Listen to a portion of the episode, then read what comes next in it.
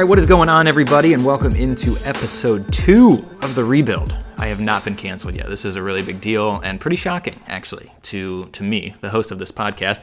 I am Jordan Zirm, back with you once again. You can follow me at Cleve Zirm, where you can find the initial episode of the rebuild. We are also on iTunes, of course, but we've we've reached Spotify. Spotify has accepted the rebuild into its open arms, so we are there as well. You can go to art19.com, where this is hosted as well, and hopefully we will have it on Stitcher and all of the places where you find your podcasts uh, in the very near future.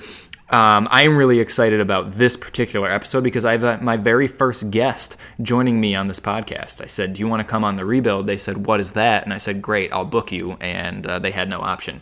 Um, so today I got to talk with Benjamin Solak.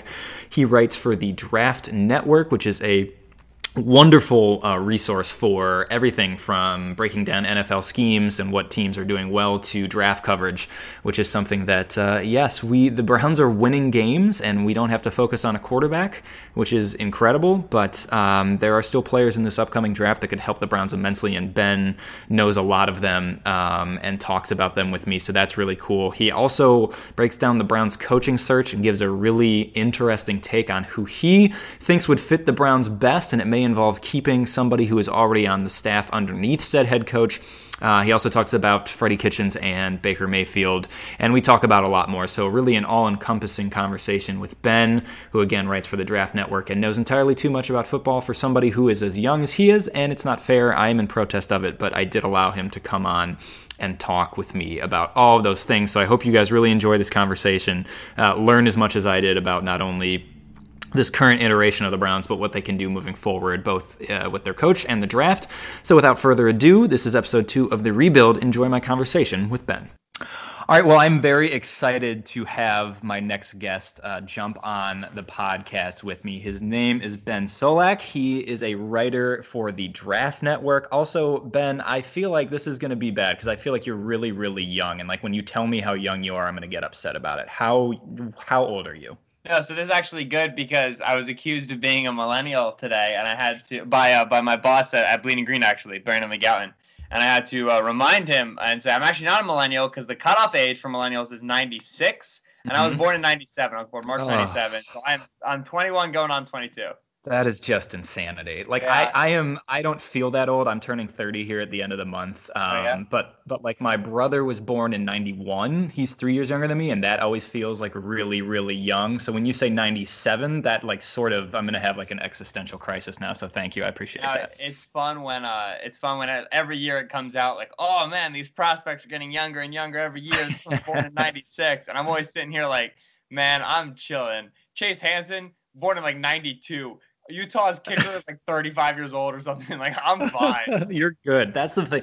That's the one thing that made me feel old was when I was no longer the same age as players coming out of college. Exactly. And so that's been a that's been a tough transition, but I think I, am gonna get through it. I think I'll be all right. Um, but yeah, again, Ben, thank you for joining uh, me. You've done some really good writing at the Draft Network for um, just about. You had a good mock draft that I know I tweeted about, and um, you've had some good stuff on. Uh, another article I really liked yours was kind of like if each team in both the AFC and NFC could have the perfect player in the draft, who would that be? So we will yeah. we will get into that as well. Um, but I want to start with you. Well, one, so I know you kind of cover the Eagles too, and I know that's your that's your squad. So I need immediately I need your hot take on if um, Nick Foles should uh, forever be the starting quarterback and Carson Wentz is trash. Can you please comment on that right now? Thank you. God no. I mean Foles is Foles is a roller coaster. It's funny. Carson can be a bit of a roller coaster inside of a game. Like he'll like that Cowboys game, three quarters he was just missing, and then he came out in the fourth insanely hot. And and Foles isn't so much a roller coaster inside of a game, but inside of a season, like week to week, you sure. really just don't know what you're getting. It's so easy to forget that he started the first two games this year and was bupkis, right? He was just awful. uh, and then he comes out and against the Rams, he was like good enough to keep a team that has good offensive weapons on schedule and moving, you know, and that's something that Car- well, our biggest complaint with Carson this year is he's just been trying to do too much, and you don't blame him. He's a young guy who should have won MVP, maybe should have won the Super Bowl, and he had to get sidelined and watch all that slip him by. So you can understand why he's so kind of pushy, he's so kind of urgent. Uh, so maybe this time off will do good for him. Uh, Philadelphia, you can't you can't move away from Carson. Doesn't matter what Nick Foles does, in my opinion. You're going to stick with him. Uh, but it's uh, it, what matters to me by now is uh, Foles plays well. He gets a big, healthy contract, and he sends me back a third round compensatory pick uh, in 2020. That's all I'm I think that would be absolutely the perfect scenario. He plays well enough where a team's going to be like, here is too much money and a pick, and let's go. So um, I think that is uh, I think that is the way to go. So. Um, we will kind of transition back to the Browns here, and um, Ben, I know when we were talking, you threw on their last couple of games, and it's been yeah it's been really fascinating, especially since um, Gregg Williams became interim coach and they let go of Hue Jackson and Todd Haley. Just, I feel like I see a new stat every single day that sort of blows my mind. And the one that I saw today, just about how much better their offense has been, um, how much better they've just been at keeping Baker Mayfield upright. And that's the one that I saw today. And this stat is wild to me. So QB hits allowed from weeks nine through 15. And I believe it was after week eight in which Todd Haley and Hue Jackson got let go. Mm. The Browns have given up seven and the next closest team to that is the Colts, who have given up 22. And the Browns have faced defensive lines like the Houston Texans. Um, they've faced defensive lines. Uh, I'm Denver's think, defensive line pretty Denver, good. thank you, Bradley Chubb. So they've faced some like really legitimately, maybe not overall defensively all that great, but defensive line wise, really good. And for seven QB hits to be allowed, by far the lowest of any team in that span, really just sort of blows my mind. And that's just the latest stat. There's stats on Baker Mayfield in the red zone, and they scored like at one point it was 11 out of 11 touchdowns on trips into the red zone. So it's been um, very sort of jarring, but in a good way for me watching this team the last you know six or seven games i'm curious for you as somebody who you know covers the eagles but also does you know stuff on a national level as well when you were kind of going through these games what stood out to you the most about how the browns especially offensively have been playing recently yeah offensively it's very clear that you know, you start you, you forget that you started the season with Tyrod, and then you come and you move into Baker halfway through the season. Well, not halfway, but part of the way through the season, and you forget that that means it's going to take time, especially then when you have an offensive coordinator change as well. It's going to take time for the, the the offense to become cohesive, for everybody to be on the same page, to kind of understand what the uh, what the flow is going to look like and what the play calling is going to be and what his you know favorite third down calls are and his favorite red zone calls. And so there's been tremendous amount of offensive change a quarterback change and an offensive coordinator change for the browns this year. And so what you th- what i think you see in subsequent games is just a general degree of comfort that's increasing that you don't typically have to see for other teams because they kind of stay, you know, with much more stability throughout the season. A lot of what Baker gets offensively is is is, is very similar to what he got in Oklahoma in the sense that he's got a ton of freedom to just throw to his first read. And it's not in a bad way. It's not like he's reliant on his first read, but Baker's two things. One, he's very quick to trigger. He's very quick to see it to, to, to get into his drop, get his eyes downfield, like locate the safety and say, all right, I'm going to hit it. And number two, he's fearless, right? If he sees that that Breshad Perriman touchdown against the yeah. Broncos, right? Crazy throw. But that's a situation where a lot of rookies see Tramaine Brock's back just facing him and no window for Perriman and say, all right, I'm going somewhere else. And Baker is supremely confident. We saw this in Oklahoma. He threw into tight windows a lot in Oklahoma. There was this this this narrative that it was a super wide open offense. Well, sure, but wide open can often indicate that there's just man coverage everywhere, and you got to throw guys open. He threw guys open in Oklahoma, and he threw guys open now in Cleveland, where he sees that one-on-one coverage, and he has the the freedom in the offense and the confidence in himself to take the shot. Sometimes it works for him, sometimes it doesn't, and and and as it increasingly works for him, he makes more and more of those highlight plays. And so it is a very first read reliant offense, but it's not in a bad way. It mimics a lot of what Baker got to do at Oklahoma. And then you throw in a guy like Freddie Kitchens, who from that Arians tree, uh, a ton of formations, and here's Duke Johnson out outside wide receiver, and Jarvis Landry's blocking defensive end and linebackers, and we're pulling three guys and reverses, and, and Nick Chubb's going every which way. There's so much uh, uh, versatility there. There's so many different looks that you're getting there. It makes it tough to prepare for an offense that's been changing so much over the season. And that's where you get those stellar red zone conversions and that, that incredible efficiency because Kitchens literally throws the kitchen sink at you. He throws everything he's got. And so I think that, that that creativity from Kitchens is very valuable. And then Baker, well, you could not convince Baker that he's a bad quarterback ever. You could not convince Baker there's a throw he can't make. And that's a great thing for a rookie to have because it means he's putting himself out there and he's he's giving his team a chance. Yeah, absolutely. And before we kind of Freddie Kitchens was kind of my next topic, but just staying on Baker for a minute with you, if there was if there was one area um, that you've seen from Baker that as he goes into his second year and goes into his first true kind of offseason as a starter and then into his second year as a pro, wh- where is the biggest area that you would like to see him improve for him to really take that step as, you know, there's a chance for him to really be one of the best quarterbacks in the AFC North and the AFC in general next year, just from my opinion, from having watched him play this season, how quickly he started to pick up, especially with Freddie Kitchens and moving through, like you said, being so much more comfortable week to week. Um, where where does he need to improve the most as he goes into kind of 2019, cemented as you know the Browns quarterback of the future? Yeah, it's going to be pocket presence, I would say, which I think uh, the first step towards helping that would be uh, maybe a new offensive tackle starting on the left hand side. Mm-hmm. Um, but uh-huh. beyond that, uh, yeah, what you're going to get from a, a, a, Baker who very frequently benefited from an offensive line that just won the Joe Moore Award this year, obviously, but last year they had a lot of the same players on it. Uh, you had this fantastic offensive line at Oklahoma. And then one thing that you benefited from a lot when you were playing in the Big 12, which is a very secondary heavy sort of defensive schemes, like six defensive backs out there, is there was there wasn't going to be as much of a underneath zone presence. You weren't going to have as many linebackers crowding those middle lanes, and you weren't going to have so many late blitzers who could come and press you when you get outside of the pocket. And so in the NFL, and then there's the added speed of of of just edge rushers and defensive tackles in general. Those guys can move.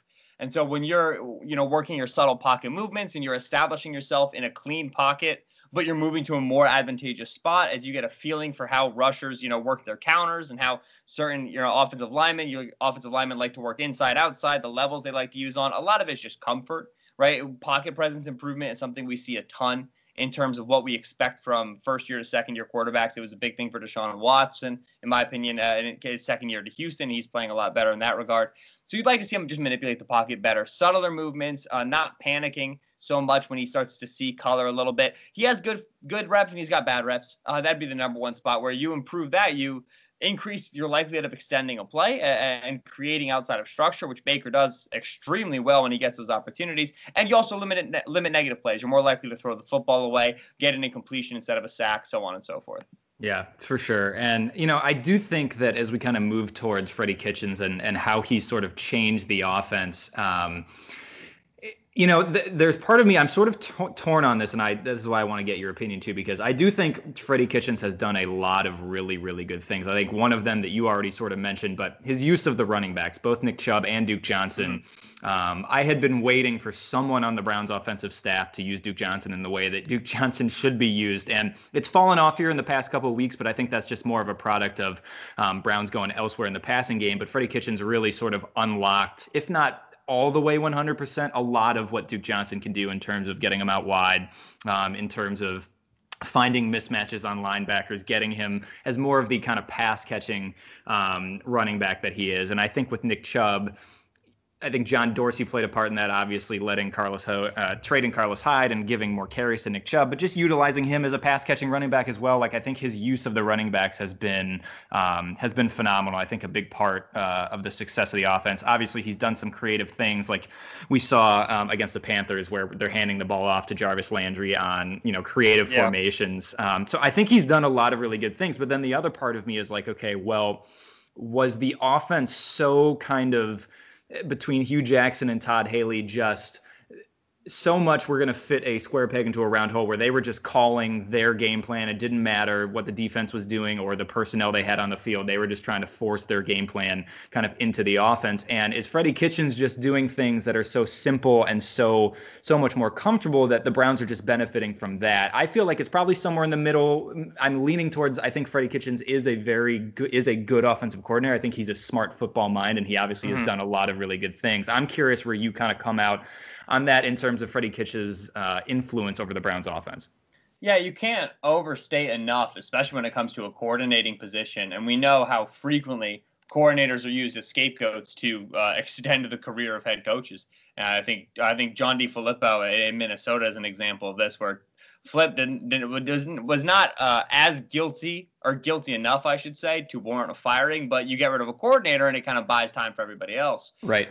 Freddie Kitchens comes in with very low expectations and without a lot of people kind of yeah, without a lot of his future conditional on his performance, right? Like if Kitchens came out and coordinated a poor offense, well, he'd probably be part of the house uh, being cleaned with the new head coach, and then he'd probably go get a running backs coach job somewhere else. You know what I mean? Like he wouldn't necessarily lose too much. He doesn't have a lot to lose. Whereas a lot to gain, obviously, by coming out and really opening up the offense under Baker. And so he gets the offensive coordinating position and he just kind of balls to the wall. You know what I mean? Like there's yep. a reason why a lot of offensive coordinators aren't running wing T reverses and single wing ideas in the red zone. And it's not because they don't know those plays. It's because they coach in a certain style. It's what they were hired to do. It's what they're expected to do. And if they screw around with it and it doesn't work, their head's the one on the chopping block. Kitchens was kind of like a listen, danged if I do, danged if I don't situation, right? And so I think what the, the number one thing that you see is Kitchens is very willing to get creative and he's very willing to try a lot of things because he doesn't have a lot to lose in this situation. And that's very, very valuable for a coordinator to have offense or defense. So will that change if Kitchens is permanently installed as the offensive coordinator? I don't know. Uh, you know, you think maybe so. You know, he's going to have much more stakes, much more on his plate. But also, the character of his relationship with Baker Mayfield is very interesting. Mayfield's going to want that. Mayfield's going to feed off that. Mayfield's going to love trick plays. Mayfield's going to love reverses and flashy handoffs and hand back punches and all that nonsense they do in the backfield. You know, that really appeals to Mayfield and to his style of play. And so I think that there's a degree to which the marriage there between quarterback and offense coordinator, which is a very important marriage, is really uh, harmonious. There's a lot of synchronicity there, which I like a lot certainly I think that Kitchens isn't going to experience the same amount of success that he has as, you know, there's a, a, full season of film with him coordinating the offense, with Baker at the helm, you know, however many games it's going to be, eight or nine games that they have this. That's going to help teams prepare for it better. You have to see what the counter is for your offensive coordinator. Is he just a flash in the pan or can he really generate that offense? But the one thing he does very, very well is he knows his personnel and he gets them in spots to succeed. And that's the most important thing a coordinator can do. So I'm, I'm drinking the Kitchens Kool Aid. I believe that he should be retained you know, they should. Eh, eh, I don't know if you want to make that a, a negotiating point where you say, oh, listen, we're only interviewing head coaching candidates seriously who want to keep Freddie Kitchens. I want to go that far, but that's obviously a huge question. One of the first questions in the interview what do you think about our offensive coordinator? Do you want to keep him? We had a lot of success with him. What would your relationship look like? And so I expect Kitchens to be back coordinating the offense. I expect him to stay relatively successful, and I expect him to stay aggressive, which is the most important thing. Yeah, no, I agree with a lot of what you said, and I think it's so interesting with the coaches, um, both Freddie Kitchens and Gregg Williams, because the Browns, I think when they made this change from Hue Jackson, I don't think I don't know if they, especially John Dorsey, expected sort of the success that's happened, especially offensively. And I, I've right. tweeted this before, but I think I give so much more of the credit to sort of this Browns turnaround and newfound energy to Freddie Kitchens because I think a lot of what they've done well um, and a lot of what has sort of propelled them forward is is offensively because they really struggled to score points early on in the season and they really struggled to play like they are playing now. And Baker was struggling outside of those first couple games. So I give a lot of credit um, to Freddie Kitchens. I think the defense has largely remained sort of the same overall. And I think that's where, you know, Gregg Williams' influence is the most felt, even though he's the interim head coach now. He still has influence with the play calling, even though he's handed it over to his son. He's talked about in pressers about how he has final say over some things and he's involved in the game plan and all that. So right. it's it's interesting kind of the corner they've backed themselves into. Not that it's a that usually comes with a, a negative uh, kind of connotation to it. But right now, I don't think it is I think that's interesting. You say one of the first questions, you know, Dorsey might have for head coaching candidates is, "What do you think of Freddie Kitchens?" and would you be willing to kind of keep him on. And and as we kind of talk about the candidates that might be available for uh, this Browns job and who might be around, I think both you and I and, and things I've read from you are big fans of Lincoln Riley. I don't know if that's a a pipe dream. I don't know if Lincoln Riley is going to entertain the idea of going to the NFL. If he's even going to be somebody that's going to be able to be interviewed. Um, and then you have that extra step where if you're bringing in a guy from the outside um, are they going to say yes? I, I would like to have Freddie on my staff, and is that something that kind of can coexist, especially if they go the direction of a a coach that has an offensive background? Um, I I'm not a huge Gregg Williams guy, and I I appreciate what he's done here since taking over. But I would mm-hmm. I, am hoping they go in a different direction. Uh, ben, where are you in terms of a couple names that you would like to see at least interview for this position, and just sort of where you would lean if you had your pick? Um, which way you would lean for the Browns uh, as they go into this kind of head coaching search uh, in 2019? Yeah, it's uh I think it'd be a lot of fun. I think the Browns coaching spot is very exciting. I think you can say with with certainty like you know as close as you can get to certainty when it comes to rookie quarterbacks. That the Browns have a good one in Baker. They got one that, that you can be successful with, and so that is the number one selling point for any franchise ever. You want to coach a franchise? What's the like the dream thing you could have?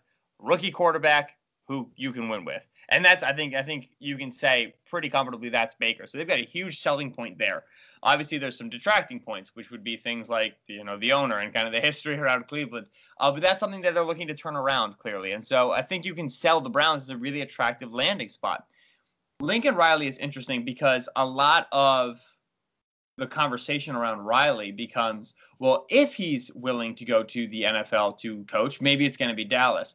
I I'm afraid I'm I don't I don't know if I buy that because it's going to be very very tricky for Lincoln Riley's relationship with Baker Mayfield, who he's friends with. They they're good pals, you know. Yep. It's going to be very tricky for him to take a head coaching job if the Browns job is open. That's not Cleveland's. For right? sure. Like if he's available to it, Baker's obviously going to be for it and it's going to be tough for Lincoln to say like, no, I wanted to come to Dallas, and that's going to, re- no matter what Lincoln says about that, that's going to reflect kind of poorly on Baker uh, in terms of just like Riley's experience of him or his opinion of him. Like that's going to be a narrative, whether unfounded or not, and that's something that as men who are friends, they're going to try to avoid. And so Lincoln's kind of in a rock and a hard place situation. If he wants to come to the NFL but doesn't want to go to Cleveland, he can't. It's going to be tough for him to do it this year. He might have to wait a couple years until there's an established coach in Cleveland.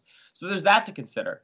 Gregg Williams as a head coach would surprise me, just given the history around Gregg Williams, given uh, the the sometimes hot and cold nature of the Cleveland Browns defense. Uh, you know, obviously yes. a, a, bit of a change in 2018. There are little arrows pointing up, but still, uh, you know, you're not. I'm not sold on that, and I don't think the uh, the ownership would be either. You get the names like Matt Campbell. I don't necessarily think that one. Obviously, John DeFilippo has kind of lost his luster. To me, the interview that I expect to happen very quickly, of which I think all Cleveland fans should be uh, interested in is Dave Toub. That's the special teams coordinator there in Kansas City, and obviously sure. you, have, you, have, the Dorsey connection. But I think you're at a point where if if Dave is interested in retaining Kitchens, sweet. Uh, and then you obviously have Gregg Williams slash his son, you know, and you're trying to figure out what the defensive coordinator situation there is. You have the potential for a lot of coordinator stability, and then you just install the best special teams coach in the league, number one. And number two, a guy who's been around the circuit, been doing interviews for a while, clearly is highly esteemed. And the question is, does he have Andy Reid's clock management skills or does he have a regular clock management skills? And if you could just answer that question and you feel okay with his ability to manage a late game situation, then Toub is a situation where I think you can bring in a ton of comfort, familiarity, and stability. Uh, and, and for a team that's pointing up, like legit pointing up in December, pointing up for the first time in my living memory. I swear to goodness. Stability would be a really great thing. I think a really big selling point. I don't think you want to change a lot. Like we're finally at a point where maybe if it's don't if it's not broke, don't fix it for the Cleveland Browns. Like things look like they might be good. And so I think Toub is a is maybe not a sexy hire, but Yeah. I think he'd be a guy who introduces a lot of stability. Obviously, you have the Dorsey relationship, so you're gonna have a good communion between head coach and general manager, which is very valuable. I expect the interview for sure, uh, and I think that if all goes well, he should be a, a, a leader in the clubhouse when it comes time to pick the name. Okay, I like that. I like that a lot. I um I, I think it's interesting too because you know there was a report. I believe I think it came from Fox's kind of NFL countdown where Jay Glazer said that Freddie Kitchens is virtually a lock to remain on the staff, and that was sort of circulating around Twitter. I didn't see the clip of it, but um, I know multiple people have kind of uh, regurgitated what he said there, and I think I, I think it is meaningful that that is a report that came out and you're not really hearing anything about Gregg Williams yet because if I if I know John Dorsey just from like who he is as a GM, things he's looking for, um, and guys he wants in this organization. I do think he is attracted to whether it's an offensive minded head coach or, like you said, a guy like Toub, um, who's then going to keep somebody like Freddie Kitchens, who I, I imagine John Dorsey has been very impressed with, and especially if his relationship with Baker is sort Exactly. of what it's been made out to be. So I think that's a really interesting point you make in terms of Toub.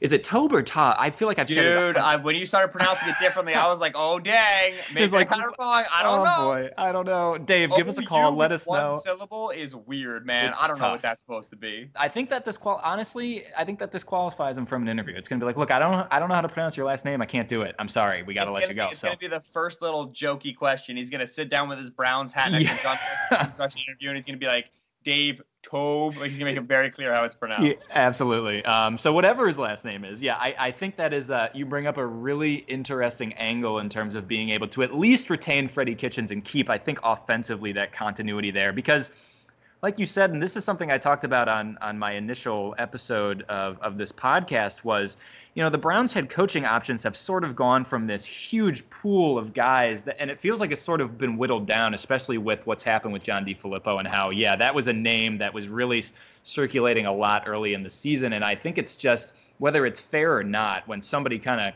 goes out the way they did in terms of how he went out in Minnesota. It, it feels like a tough sell to a fan base, to a team, um, because of what happened at the end there. So you have that. You have kind of like the Bruce Arians thing kind of weirds me out. He like really wants this job more than anything and won't stop talking yeah, about it. Bruce and Arians, man. Like, like just chill, is- Bruce, yeah. man. Just chill. It's just spitting a very strong game here, Bruce. You're really into it clearly. And the thing about that is, if we know we've always got you in the back pocket, we ain't gonna be very like, you know, like it's a little, it's a little much. Let's let's dial it back like it's a little much. Play It's a little like hard if- to get. Yeah, that's what I was saying. It's like kind of like if you, I compared it to like if you had a contact, like you're looking for a new job and you had a contact somewhere and you sent him an email like, hey, um, I got your name from this person. I love what you guys do. You know, um, here's some work I've done in the past. You know, give me a shout. And then you maybe follow up one more time and then you just let it sit. Like Bruce Arians has sent like a hundred emails to the, brand, you know, like, hey, uh, just,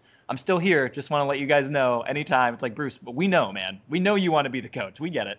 Yeah, poor guy's a little thirsty. It's okay. It, you know, it just, he just wants to go to Cleveland and and and bring uh, be the coach that brings the Super Bowl to Cleveland and be immortalized for that. And you can't, you can hardly blame him because he got close in Arizona, so he's tasted it. Yeah, no, I get it. I get it. But yeah, Bruce, maybe fall back for like at least a couple of weeks. Um, all right, well, Ben, let's kind of move on now to, you know, it's it's very weird to not be talking about the draft yet in Cleveland. This is another thing I have to get used to because every year right about around this time, especially quarterback wise, the mock drafts are coming out and I think I'll just always love mock drafts just because I'm so used to being way too invested in them uh, because of my Browns fandom. So, um, I want to start because your, I believe it was your most recent one, one you worked on, um, Yeah. had a really intriguing name to the Browns and a guy that's sort of fallen down draft boards. And I feel like it was happening a little bit before. I, are we calling it Coat Gate or Jacket Gate? Yeah, I don't know what the name is, but Ed Oliver, you know, kind of coming into this season,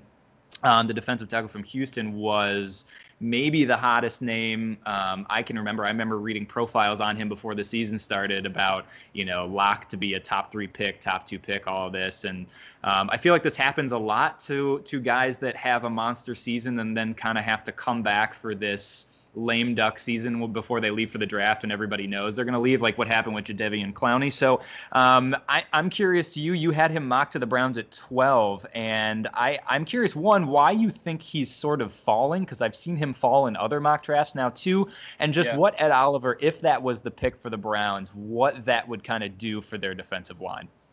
So it's interesting. I mean, the main reason I had Oliver fall, and you know, obviously, obviously, it's a fall to 12, which is not the biggest fall the world's ever seen. Um, but the reason I had Oliver fall to 12 was mostly because that mock was published right after the whole Major Applewhite coat thing, and then Oliver left uh, at halftime, which is unclear. We've been told that he was asked to leave at halftime by the staff. We've been told that the staff did not want him to leave at halftime. You know, it kind of so was very unclear what happened. And so teams are going to ask about it. It's going to be a thing that matters. You know, it's going to be one of those things you wish didn't matter, but it's gonna. Like teams are going to care, and you're going to get anonymous quotes about it and about Oliver acting like a diva when he's, you know, he knows he's NFL born, and obviously he uh, he declared before the whole season. So you know, was he ever really engaged for his last year at Houston, et cetera, et cetera? So that's going to matter. People are going to talk about that, and it's going to be exhausting. Fine. Uh, and the other problem is that Oliver went from being the best interior defensive lineman in this class to being not the best interior defensive lineman in this class. When Quinnen Williams, the nose tackle out of Alabama, just took over the world uh, in terms of, of unparalleled SEC dominance at the position. Just shocking. Uh, now, now Oliver's not the top defensive tackle anymore. He's still probably going to be a top three, top five rated player on most boards. But now you have another option who could go to the first team that elects to go defensive tackle, and Oliver's still got the undersized question mark to hit. So uh, you could see him taking a bit of a fall later into the top 10, and then again, maybe even outside of it. When you look at what Cleveland's got now on the depth chart. Obviously, it's it's Ogunjobi who often plays the zero tech for them, and then it's Trevon Coley, who I don't hate, by the way. What's what's the general consensus about Coley among Cleveland media? How do y'all feel about him? So it seems like the general consensus about Coley this year is that he's fine, um, and that he that they that that is the one place, and I think this is why you know there's some excitement when we see kind of an interior guy mocked to the Browns like an Ed Oliver because it feels like if they could upgrade over Coley, that that would really kind of push that that D line to another level. Now, I'm not as low on Trevon Coley as some other people around here are, but it feels like like last season there was a lot of love for him and a lot of oh he's got this potential and all of this, and then this year it seems like he's been a little bit quieter. Um, the Browns for a lot of the the beginning of the season were just not rotating defensive linemen like their defensive linemen were playing some of the most snaps in the league, and I think that has something to do with it as well. But um, I, right. I would say generally it, it, people have been pretty low on Coley this year and feel like that is the the one spot because Ogunjobi I think is fantastic yeah, and I think listen, he's going to be. Yeah, go ahead. You, if you want to, uh, Eagles need some defensive tackle depth. You want to swing Coley my way. His contract's up. I will gladly take. I think that he's got a, a nice penetration profile. He's got good length. He he needs to learn how to chill out versus the run sometimes and just like holding his gap and not trying to make every play. He gets a little over aggressive, but he's got some physical tools. I like Coley. Uh, but what you can see clearly for Cleveland, what Gregg likes to do, especially for operating under the uh, under the thought that old Gregg comes back next year, they like to uh, line up three guys uh, between tackle to tackle. They like to line up a lot of interior guys. They love to take away the zone runs, whether it's linebacker standing up in there. Manny Ogbah's got a lot of rush reps now at three tech. So clearly there's a lot of experimentation with those interior rushers. Oliver gives you fantastic penetration ability from the inside. And then because he's a little smaller, Bring him outside, he's still got tremendous power to deal with tackles. And so he's a nice chess piece. He's a nice move piece for defensive lines that like to move their guys around. And that's something that, that I think you see Cleveland doing, uh, especially more and more in recent weeks. And so Oliver makes a lot of sense there. I think, especially if Coley's a guy who they end up letting walk uh, and Oliver's able to drop down to them. Of course, Cleveland they got to stop winning uh, if they want to be in. in, in I know it's an issue in right now. range, but hey, that's the first time y'all have had that issue in a long, long time. So you know, I'm sure it's I'm sure it's a, a welcome change. Yes, no, absolutely. And um, two things there. I'll have my people get in touch with your people about what we can do with Coley, since I am uh, obviously the de facto general manager of the Browns. We'll talk there. And um, I I kind of like you called Gregg Old Gregg. I'm a big I'm a big fan of moving Old forward Gregg, with baby. that nickname. Moving forward, that'd be great. Nah, it's it, it's a lot of fun, and you can very clearly see for Cleveland what a penetrating three technique would do for them. Obviously, yep. I think Ogunjobi is a good pass rusher, and he gets good reps in the three tech, and I'm not disputing that. But you have the ability to play him at the one, play him at the zero, which they like to do. Get a better three tech rusher in there. Ogbah gets to go strong side. Myles Garrett gets to go weak side, and then oh, Genard Avery. I like that young man. Oh Put man, I love Genard. I love me some Genard Avery. We're causing some problems with that five man front. That's an issue. So while while Coley could be a guy who stays in there, and the Cleveland front remains a strong front, if you do improve upon it with a first round pick, and we can talk about other interior defensive guys like Jeffrey Simmons out of Mississippi State, who's a great option in that regard. Jerry Tillery out of Notre Dame who's a great penetrator at three technique. You get a guy like that in there to really round out that front, it could get fierce real quick. Uh, it absolutely could, and I think that's what excites a lot of people. Kind of imagining, yeah, that that right. five kind of being there um, every down. So Ben, I I want to finish with this with you because another one of your articles that I really enjoyed, and again, please check out Ben's work at the Draft Network, doing really really good stuff, especially as we kind of approach um, draft season. Here is you did an article about each team in the AFC and the NFC, and if they could have the perfect player um, kind of fall to them in the draft, who would it be? And for the Browns you chose Marquise Brown from from Oklahoma, um, Hollywood Brown. Now, here, my first issue here is like, if the Browns drafted him, obviously Rashard Higgins likes to refer to himself as Hollywood Higgins. My the main Uh-oh. question I have is like, so who gets to keep you can't have two guys with the nickname Hollywood on one team. It just won't work. Uh, my question is: It is a seniority thing? Does Higgins get to keep it because he's been in the league longer, or does Marquise get it because Marquise actually feels more Hollywood than Higgins? I don't. I don't know how you break that down. Right, it's an issue. I feel like it's probably going to be like a seniority thing at first. Yeah, and it's going to be like you know, oh, in the locker room we don't call Marquise Brown Hollywood, but the problem is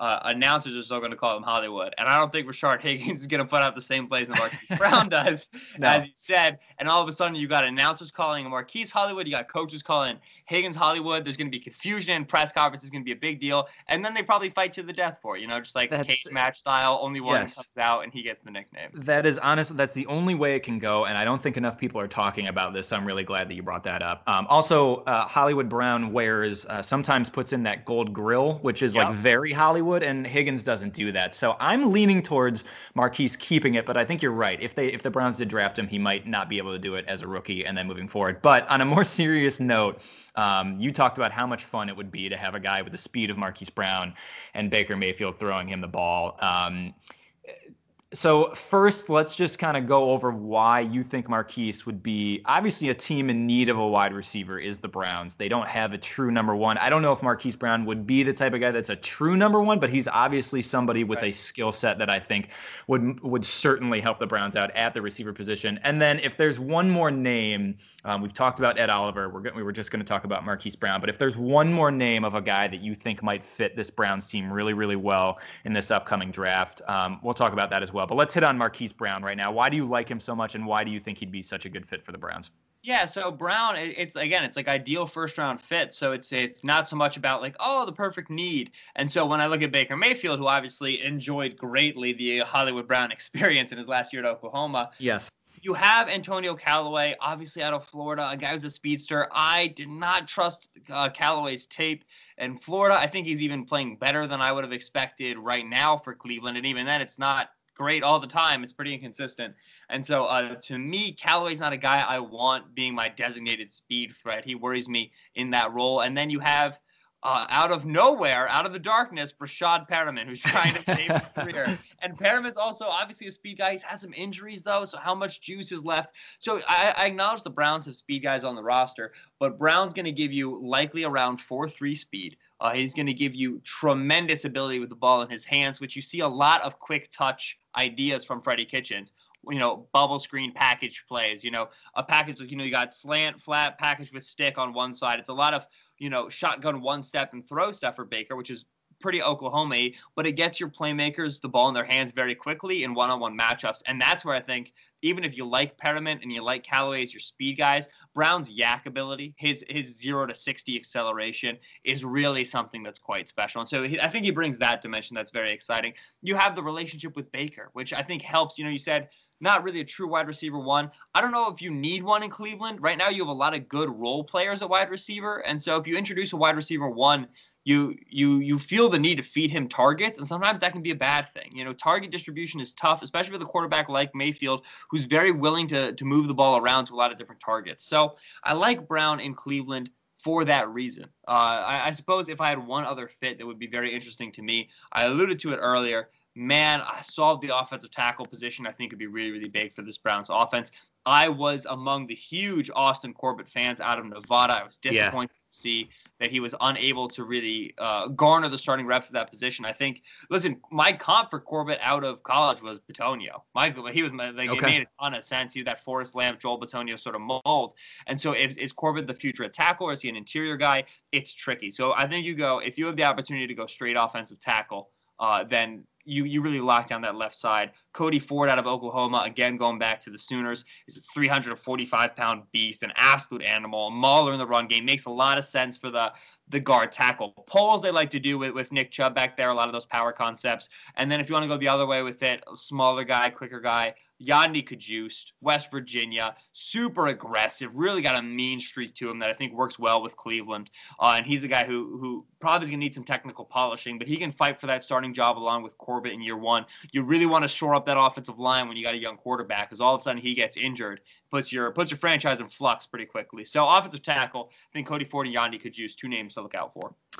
And you know, you mentioned um, Cody Ford, and we've mentioned Marquise Brown, and uh, we already know not only does John Dorsey like o- the Oklahoma program, he's obviously with Baker Mayfield, and um, you know Lincoln Riley is obviously a name that we will see what happens. But he's also he's been spending a lot of time down there. He was at oh, yeah. their last their last two games, including um, the Big 12 championship. So you know he is um, he's getting more and more familiar. If he wasn't already after taking Baker, he spent more time down there this season. So we know that Dorsey has um, an affinity for the Oklahoma football program. So I will be very fascinated to see both what happens coaching wise if he does get a chance to talk with Lincoln, but also just you know you you've mentioned a couple of guys that both could very well fit for the Browns in the draft from Oklahoma, and it's just going to be really interesting to see um, if Dorsey dips back into that that sooner pool that he seems to right. have some love for. So that's going to be really fascinating. I'll put it to you this way: when you draft a quarterback from a school